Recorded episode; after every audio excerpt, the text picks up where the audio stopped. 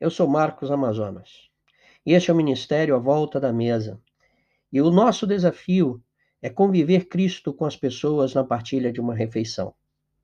O podcast de hoje tem como tema A Mulher Sem Nome. Nós vamos continuar falando de pessoas que aparecem nas Escrituras, mas que ouvimos falar muito pouco acerca delas. Hoje falarei de uma mulher que nem o seu nome sabemos.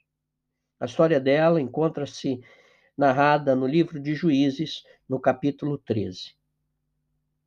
É a história de um casal.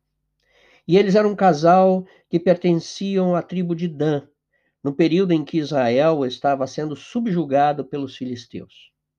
Essa mulher era estéril, o que constituía uma maldição terrível, era algo drástico, era algo considerado muito grave, e o seu esposo poderia divorciar-se dela. Mas ele amava muito e por isso não desistiu de permanecer casado com ela. Certo dia, o anjo do Senhor apareceu, apareceu-lhe e disse-lhe que ela iria engravidar. Diante de tal revelação, ela vai e partilha isso com seu esposo Manoá. Manoá orou ao Senhor pedindo que o anjo do Senhor aparecesse outra vez para ensiná-los o que deveriam fazer com o menino. E mais uma vez o anjo do Senhor veio e apareceu à mulher, e ela correu para chamar o marido. Depois de receberem as instruções, Manoá perguntou qual era o nome do anjo do Senhor, e este lhe respondeu: Por que perguntas assim pelo meu nome, que é maravilhoso? Juízes 13, 18. A verdade é que eles encontraram-se com o Messias. Ele é maravilhoso. E quando lemos o profeta Isaías, nós encontramos o seguinte: Porque o menino nos nasceu, um filho se nos deu, e o principado está sobre os seus ombros, e se chamará o seu nome Maravilhoso, Conselheiro, Deus Forte, Pai da Eternidade, Príncipe da Paz. Isaías 9:6. E essa profecia, ela se concretiza na pessoa de Jesus Cristo. Manoá faz um sacrifício e diante da manifestação do Senhor, eles se prostram em adoração e o anjo do Senhor, o próprio Senhor, subiu para o céu e eles nunca mais o viram. Mas Manoá achava que ia morrer.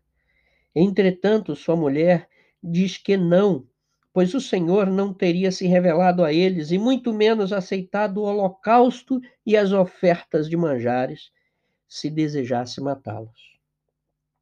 Olhando para o texto atentamente, percebemos que Manoá é o coadjuvante na história. Toda a relevância recai sobre essa mulher que entra na história como uma desconhecida, a mulher sem nome. Mas o que, que nós aprendemos com ela? A primeira coisa é que a mensagem do Senhor deve ser partilhada com a família. Essa mulher temente a Deus ouve a mensagem e a primeira coisa que faz é chamar o seu marido e partilhar com ele. Aprenda que as boas notícias devem ser partilhadas com as pessoas que amamos. A mensagem do Senhor é para toda a família. No livro de Atos, quando nós lemos a narrativa do carcereiro que se converteu, é magnífico percebermos a resposta que Paulo dá à pergunta que ele faz: O que devo fazer para ser salvo?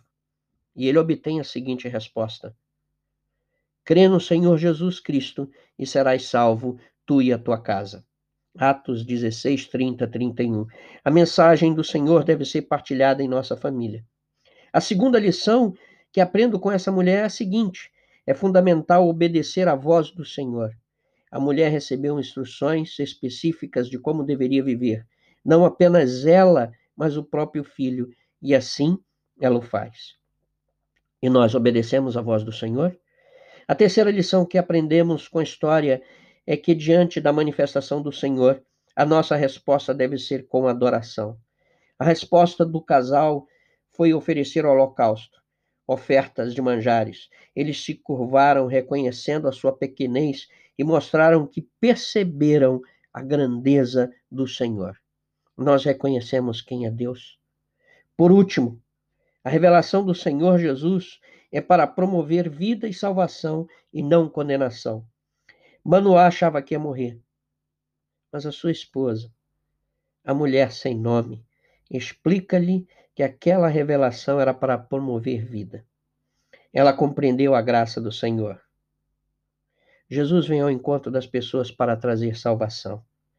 Ele apareceu para dizer a ela que seu filho começaria a libertar Israel da opressão dos filisteus. No encontro com Nicodemos, Jesus diz: Porquanto Deus enviou seu filho ao mundo, não para que julgasse o mundo, mas para que o mundo fosse salvo por ele. João 3:17. A mulher sem nome percebeu e nos ensina isso. Deus é o Deus da vida e da salvação. Já te encontrastes com o Senhor Jesus? Eu sou Marcos Amazonas e esse é o Ministério à Volta da Mesa. O nosso desafio? Conviver Cristo com as pessoas na partilha de uma refeição. Que Deus o abençoe ricamente.